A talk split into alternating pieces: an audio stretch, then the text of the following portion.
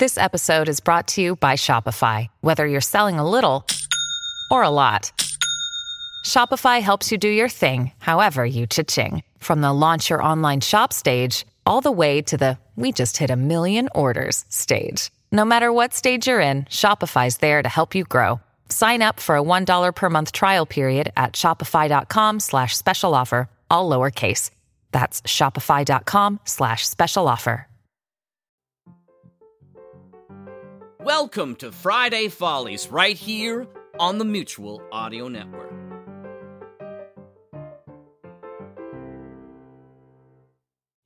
Oh, hi. It's time for another edition of Friday Follies. I love it. Oh, hi, Danny. Hi, Danny Hillcrest here. Yes, I know. And I'm ready to helpingly assist you with today's introduction, or intro as we call it in the business, or biz as we call it in the business. That's okay. I think I can handle. First up, it's Bells in the Bat Free, number 241. Who doesn't love that episode? Oh, have you heard it? Nope. I don't like episodes with odd numbers in them, like one and seven and uh, twelve. Well, in this oddly numbered episode, it seems that Arnie has invented a way to not be seen, and Brad sees it as a way to be seen. Wow! Invisible! Can you imaginably picture what it would be like if I was to suddenly disappear?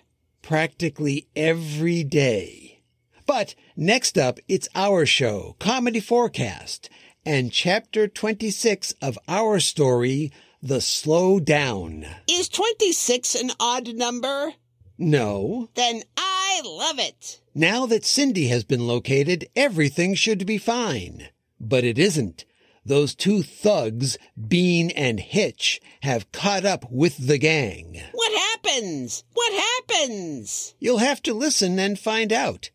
And we wrap things up with technical difficulties, number 68. Is that a. No, it's not an odd number. This is the penultimate episode before the first anniversary of Tek Diff. Hmm. Now I'm tearingly torn. One is an odd number. It's the oddest number since the number. one. While Danny works that out, why don't we get to our first show, Bells in the Bat Free, right here on the Mutual Audio Network? Is Mutual Audio Network an odd number? No.